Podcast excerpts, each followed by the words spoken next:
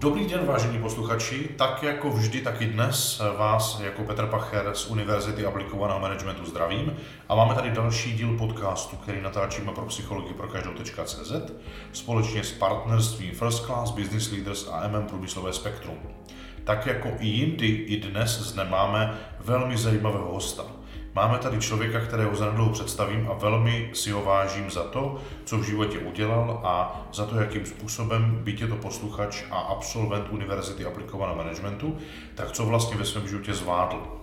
Tím hostem je doktor Karel Kouřil, který vyučuje na VUT v Brně, ale je to velký praktik.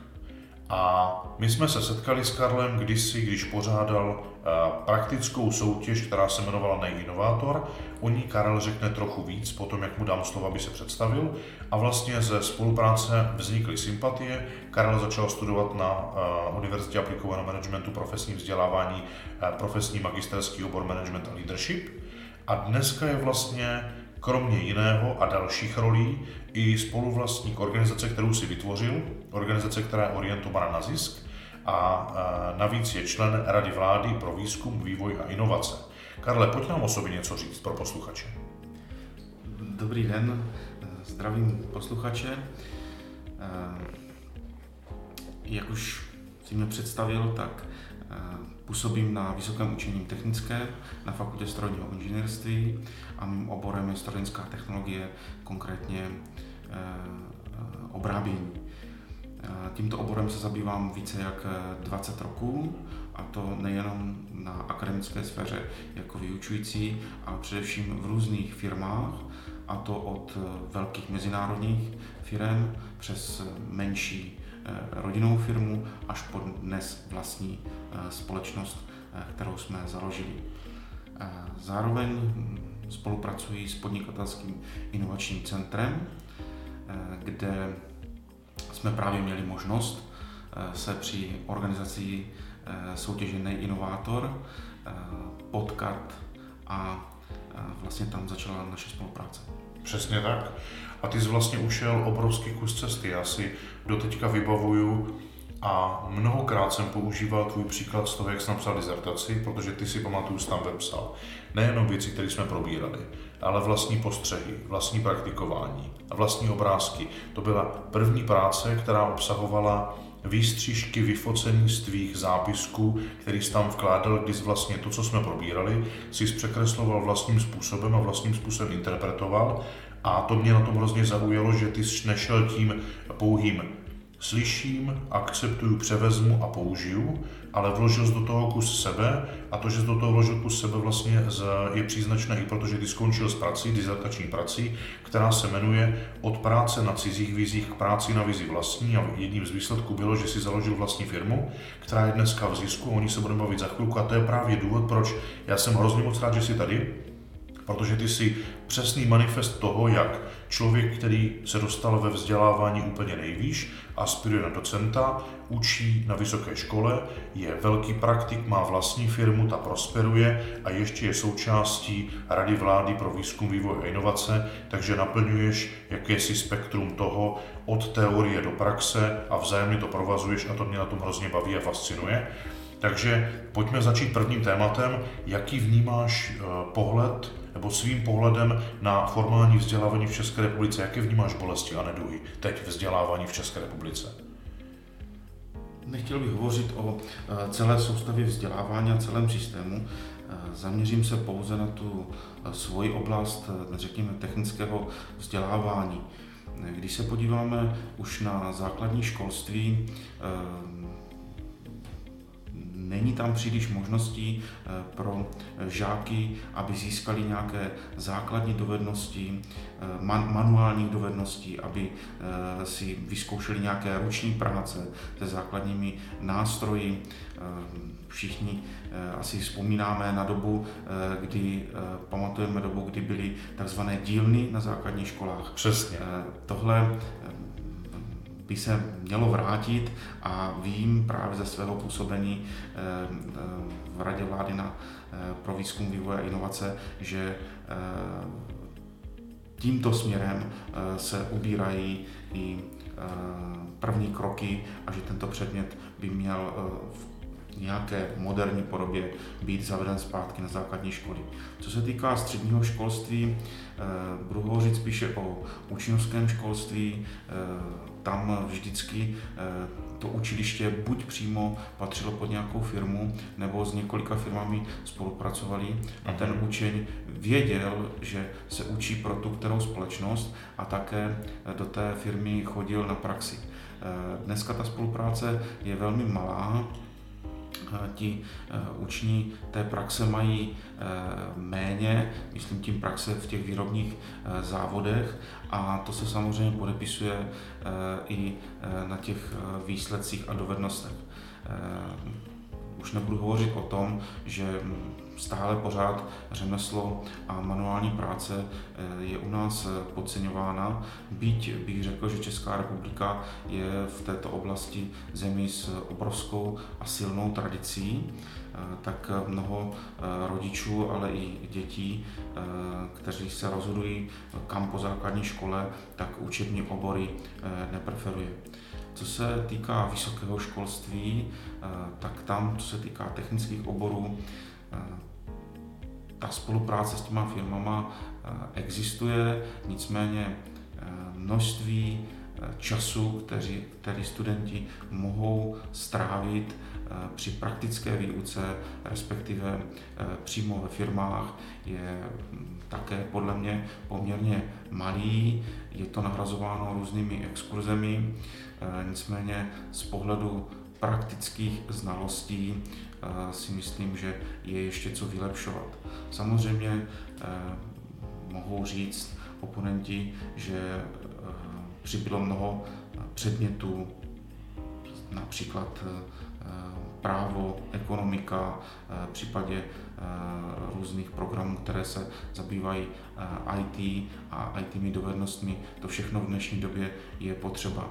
Nicméně do doby, která hovoří o průmyslu 4.0, kde tyto dovednosti a znalosti e, z programování, CNC e, strojů, z programování a řízení robotu e, potřebujeme znát, tak je ale taky potřeba znát, co ten robot má dělat. Mm-hmm. Ale já jsem moc rád, že to takhle uvádíš, protože já se sám sice společensky orientován nebo společensko-vědně orientován, ale pamatuju si, že v páté třídě jsem měl dílny. Musel jsem pilovat kousek kovu, změřit ho šuplérou. I když to byly základy, eh, tím posuvným měřidlem se s tím vůbec jako orientovat, tak jsem aspoň něco pochytil.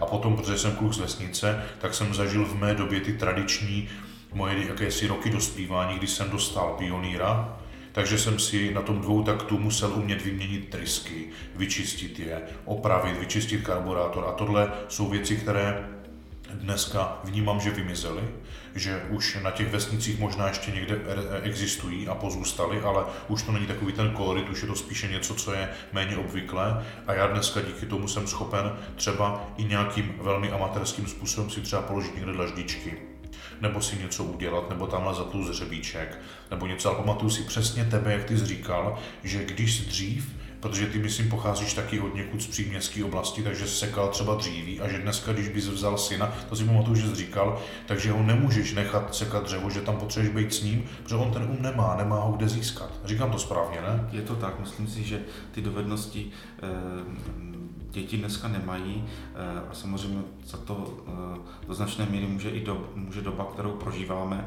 Dneska prostě věci eh, nespravujeme, dřív jsme si to kolo spravovali sami, dneska mnohdy ho zavezeme do nějakého servisu, spravovali jsme si ty motorky, spravovali jsme i auta, jsme dneska dál, můžeme si dovolit ty auta si nechat spravit v servise, nicméně ztrácí se tato dovednost, kterou ti kluci prostě jenom odkoukali od těch otců, eh, kteří se eh, v těchto zařízeních nějakým způsobem, že tak řeknu, hrabali mm-hmm. a snažili se je spravit, tak to se nám ztratilo a ta, taková je prostě doba a je potřeba se k tomu nějak postavit a já to vnímám i při té výuce, že mnohdy, když jsem před deseti lety používal nějaký příměr, tak ho dneska používat nemu, nemůžu, protože ti studenti neví, o čem hovořím. Na druhé straně musím říct, že vždycky v té skupině, v tom kruhu se najde přibližně stejný počet lidí jako před 10-15 lety, kteří mají zájem, kteří se chtějí učit, jsou velmi zvídaví a jsou schopní velmi rychle růst. Jo, skvěle. Karle, děkuji moc. Pojďme se podívat na téma tvého vzdělávání v profesním programu Management a Leadership, v tom profesním magisterském programu u nás na univerzitě. Co ti to vlastně dalo? Eh, to studium bylo velmi zajímavé. Eh, ty už si tady zmínil, že jsem vlastně tam skloubil eh, svou činnost denní, a to ať už z firmy, tak z toho podnikatelského inovačního centra nebo z VUT. Ostatně oneda se mě ptala kamarádka, jak jsem to všechno skloubil časově.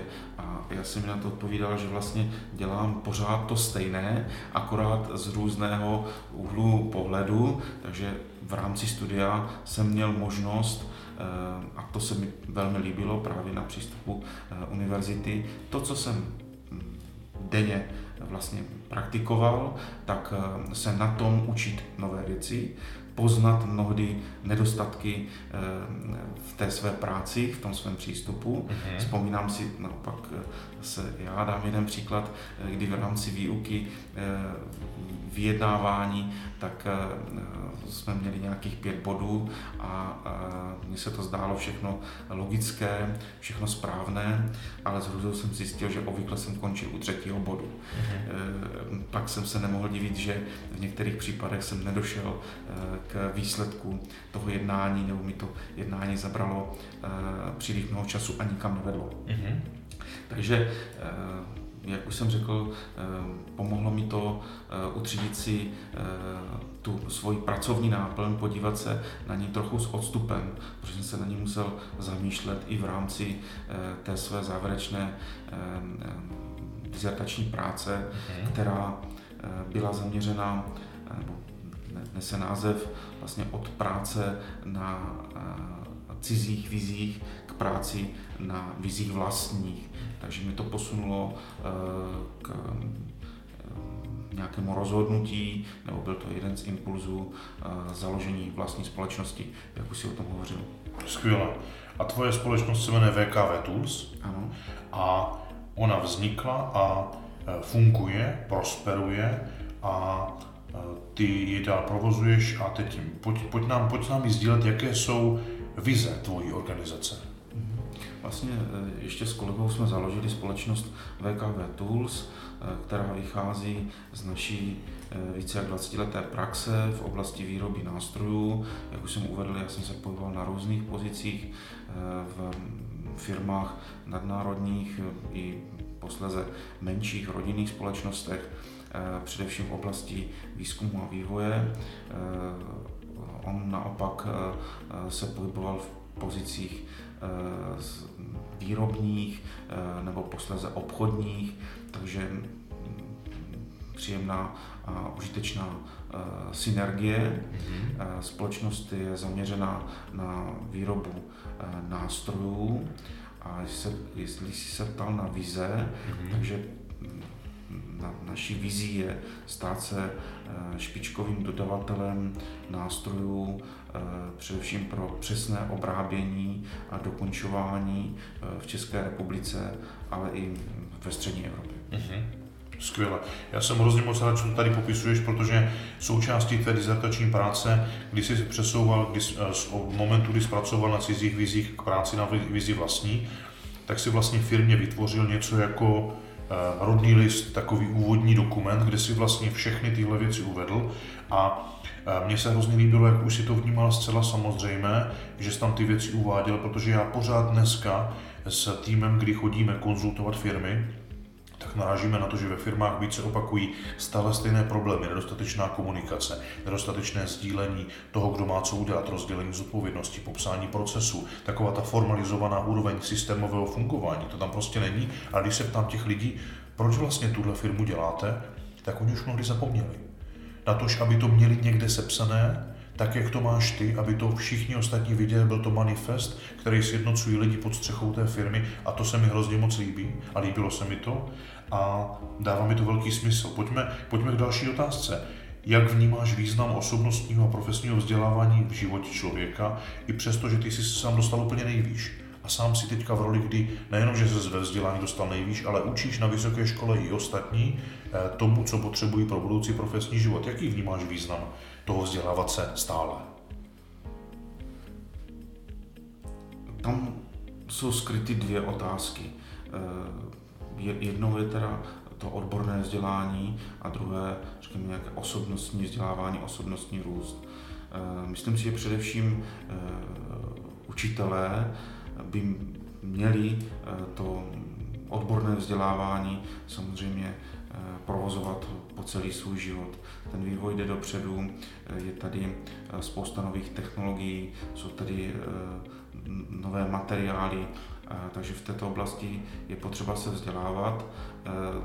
Já se o to snažím, i když na druhé straně vím, že by to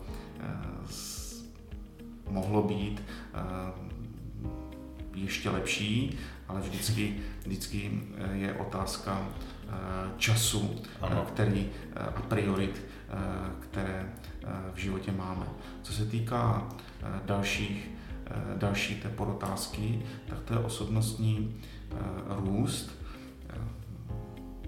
Asi si vzpomeneme všichni, že dříve absolventi vysoké školy uváděli, já jsem studoval u pana profesora toho a toho. Tohle v poslední době vymizelo, a ano, já jsem absolvent VUT, já jsem absolvent ČVUT, případně dalších univerzit. Uh, už tam není ta osobnost, uh, ale já si myslím, že právě uh, tito lidé jsou ti, kteří utváří osobnosti těch studentů, jsou to jejich vzory a proto je potřeba na tom svém osobnostním růstu také pracovat a já se o to snažím. Mm-hmm. Hele, jsem hrozně moc rád, že si eh, to řekl tímhle způsobem, eh, protože já vnímám, ty jsi totiž hovořil o tom, že vnímáš, že v roli učitele je to vzdělávání nezbytné. A já když se podívám do toho profesního eh, teritoria, do těch profesních rolí, tak vnímám, že vlastně ta role učitele je příznačná z velké části pro každého manažera nebo lídra nebo představitele firmy, protože on i když se ze začátku při růstu malé firmy žene za obchodem, aby získal zákazníky, zrealizoval, co slíbil, dodal to, co oni zaplatili a on vyfakturoval, tak v momentě, kdy se ukáže, že to je funkční, životaschopné a prosperující, tak to najednou začne fungovat, on to předá a tímhle způsobem vlastně roste, protože postupně při zdravém rozvoji firmy a prosperitě předává všechny věci, které dřív držel sám, když začínal a klidně byl na jaksi živnost osobou samostatně vydělečnou činou, vykonával všechny činnosti, dokonce si někdy i sám účtoval ale postupně se rozrůstá, předává ty věci a v určité fázi růstu firmy, která je už poměrně velké prosperitě, on si musí uvědomit svoji povinnost být tam tím učitelem, protože už není v té operativě, už není vytížen tím konáním těch věcí, protože to už popsal, možná to i předal, ale teďka je v situaci, kdyby měl být tím vzorem a tím inspirujícím článkem, kdy učí všechny ostatní to, co on sám získal a v čem je nenahraditelný. Protože možná už ho v operativě, v prodeji, v realizaci nebo v logistice předběhnou ostatní, kteří jsou v tom dnes a denně a on už se tomu díky tomu, že to delegoval, vzdálil a jsou tam lepší a kvalitnější, ale v čem ho nikdo nikdy nepředběhne, že on byl ten první a on je tady nejdíl, on je tady s tou firmou zpětý, on je vlastně ta firma a teď by měl být tím učitelem a na to lidé často zapomínají, protože mnohdy, když se jim uvolní ruce, tak si najednou řeknou, hele, už jsem dosáhl té finanční svobody a časové prosperity a teďka bych se mohl věnovat tomu, že si vlastně využiju ten získaný čas nebo ty získané peníze, ale zapomínají na to, že vlastně pořád, dokud jsou v té firmě a buď ji neprodali nebo skutečně nepředali, tak jim zbývá ještě několik rolek, které potřebují projít a tou poslední je tou být tou inspirací. A jsem hrozně moc rád, že jsi to řekl. A protože se blíží náš podcast ke konci, pojďme se podívat na poselství. Co kdyby si posluchači podcastu mohli něco odnést a byla to jedna jediná věc? Jaký poselství by si jim vzkázal, Karle? Pro mě studium na univerzitě bylo velmi zajímavé a já jsem mm, dříve, než jsem seznámil se způsobem výuky, považoval studium MBA za spíš technické, manažerské, možná až technokratické. O to větší bylo překvapení, když jsme začali v úvodu se zabývat emocemi. A já jsem zjistil, že mojí základní emocí je zájem. Zájem poznávat něco nového, pořád se něco učit. Tak to byl zajímavý poznatek a samozřejmě k tomu zájmu, pokud člověk vytrvá, věnuje do toho tu práci, vzdělávání, poznávání nových věcí, tak odměnou je mu právě objevení nových skutečností, nových vztahů, nových pohledů na život, ale i obecně na to, jak funguje společnost. Hmm. Ale děkuji moc. Děkuji moc. Já než ukončíme a rozloučíme se s posluchači, tak za sebe řeknu poselství spočívající v tom, že já vlastně potrhnu to, co říkáš zůstat v tom zájmu. On to říkal i Steve Jobs, ten to říkal svým způsobem, říkal, zůstaňte hladoví, chtějte pořád něco, objevit, poznat, nezůstaňte v jakémsi táboře ohraničený plotem komfortní zóny, která nás fixuje v tom neměnit věci a být konzervativní vůči novinkám, protože to je věc, která způsobí uh, úpadek v tom biologickém slova smyslu je, že v přírodě existují pouze dva stavy, buď to roste a rozvíjí se to, nebo to prostě upadá. Neexistuje v biologii žádná stagnace. Prostě buď stárnu a, a, a zdraju, anebo stárnu a upadám a žádný velký prostor mezi tím není. Takže moje poselství je zůstaňte v tom zájmu, zůstaňte hladoví a skutečně buďte ti, kteří chtějí víc a kteří si uvědomují, že to chtít víc není jenom o jakémsi představování si toho, že toho budu mít víc, ale že nejdřív sám budu tím, kdo chce být někým jiným, kdo se chce změnit, abych mohl potom od života chtít víc. A to, že práce na sobě je neutuchající a stále trvající potřebnost je z hlediska kompetenci v lidském životě, je evidentní a já se hrozně moc těším i na to, že vlastně příští týden tady mám dalšího vysokoškolského pedagoga, profesora Marka, a mám ho taky na podcastu a těším se, jak i Jirka bude mluvit o tom, co to znamená být tam pro ty lidi, stále se rozvíjet a stále se věnovat svému rozvoji, i když nejsem učitel, na vysoké škole, ale jsem a mám být právě tím učitelem ve své organizaci, kdy předávám ty znalosti, ty zkušenosti, ty, tu expertízu, ty best practices novým generacím, protože to, co se organizace naučí, to, co vlastně, a tebe to vlastně za nějakou chvíli čeká v momentě, kdy sebe rozrostete do takové míry, tak tam taky budeš potřebovat být ten, ten inspirativní vizionář, který tam šíří ty, ty vize. A jsem hrozně moc rád, že jsme se na naší profesní i osobnostní dráze setkali. Děkuji moc za dnešní podcast a s posluchači se loučím z Univerzity aplikovaného managementu a zdraví vás Petr Pacher a a Karel Kouřil ze společnosti VKV Tools a přeji vám trvalý zájem a objevování. Děkujeme.